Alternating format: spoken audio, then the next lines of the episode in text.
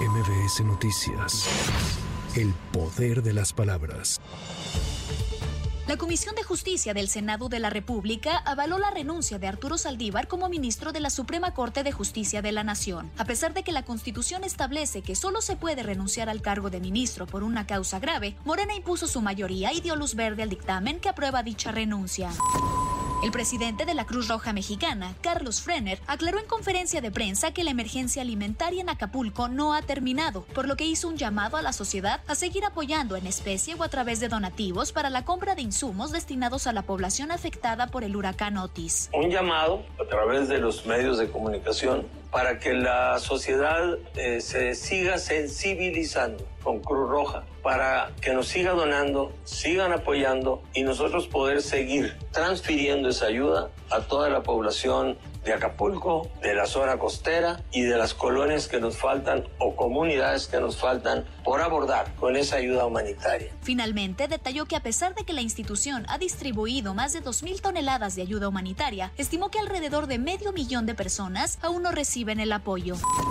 Al comparecer en la Cámara de Diputados como parte de la glosa del quinto informe de gobierno del presidente de la República, el titular de la Comisión Federal de Electricidad, Manuel Bartlett, reportó que tras el impacto del huracán Otis en Guerrero, las labores de mantenimiento de la infraestructura dañada tendrán un costo de más de 2 mil millones de pesos. CFE iniciará la reconstrucción y las tareas de obra mayor y mantenimiento con un costo de más de 2 mil millones de pesos.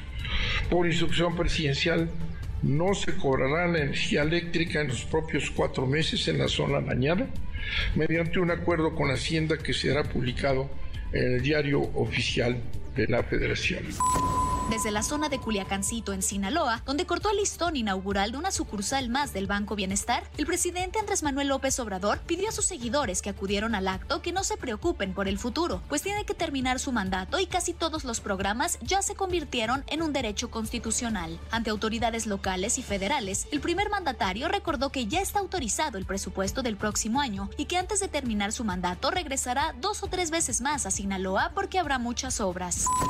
La Confederación de Cámaras Nacionales de Comercio, Servicios y Turismo espera una derrama económica superior a los 141 mil millones de pesos del viernes 17 al lunes 20 de noviembre, fecha en la que se llevará a cabo en México la edición número 13 del Buen Fin 2023. Héctor Tejada, presidente de Concanaco, afirmó que dicho aumento representaría un crecimiento del 5% con respecto a las ventas obtenidas en 2022.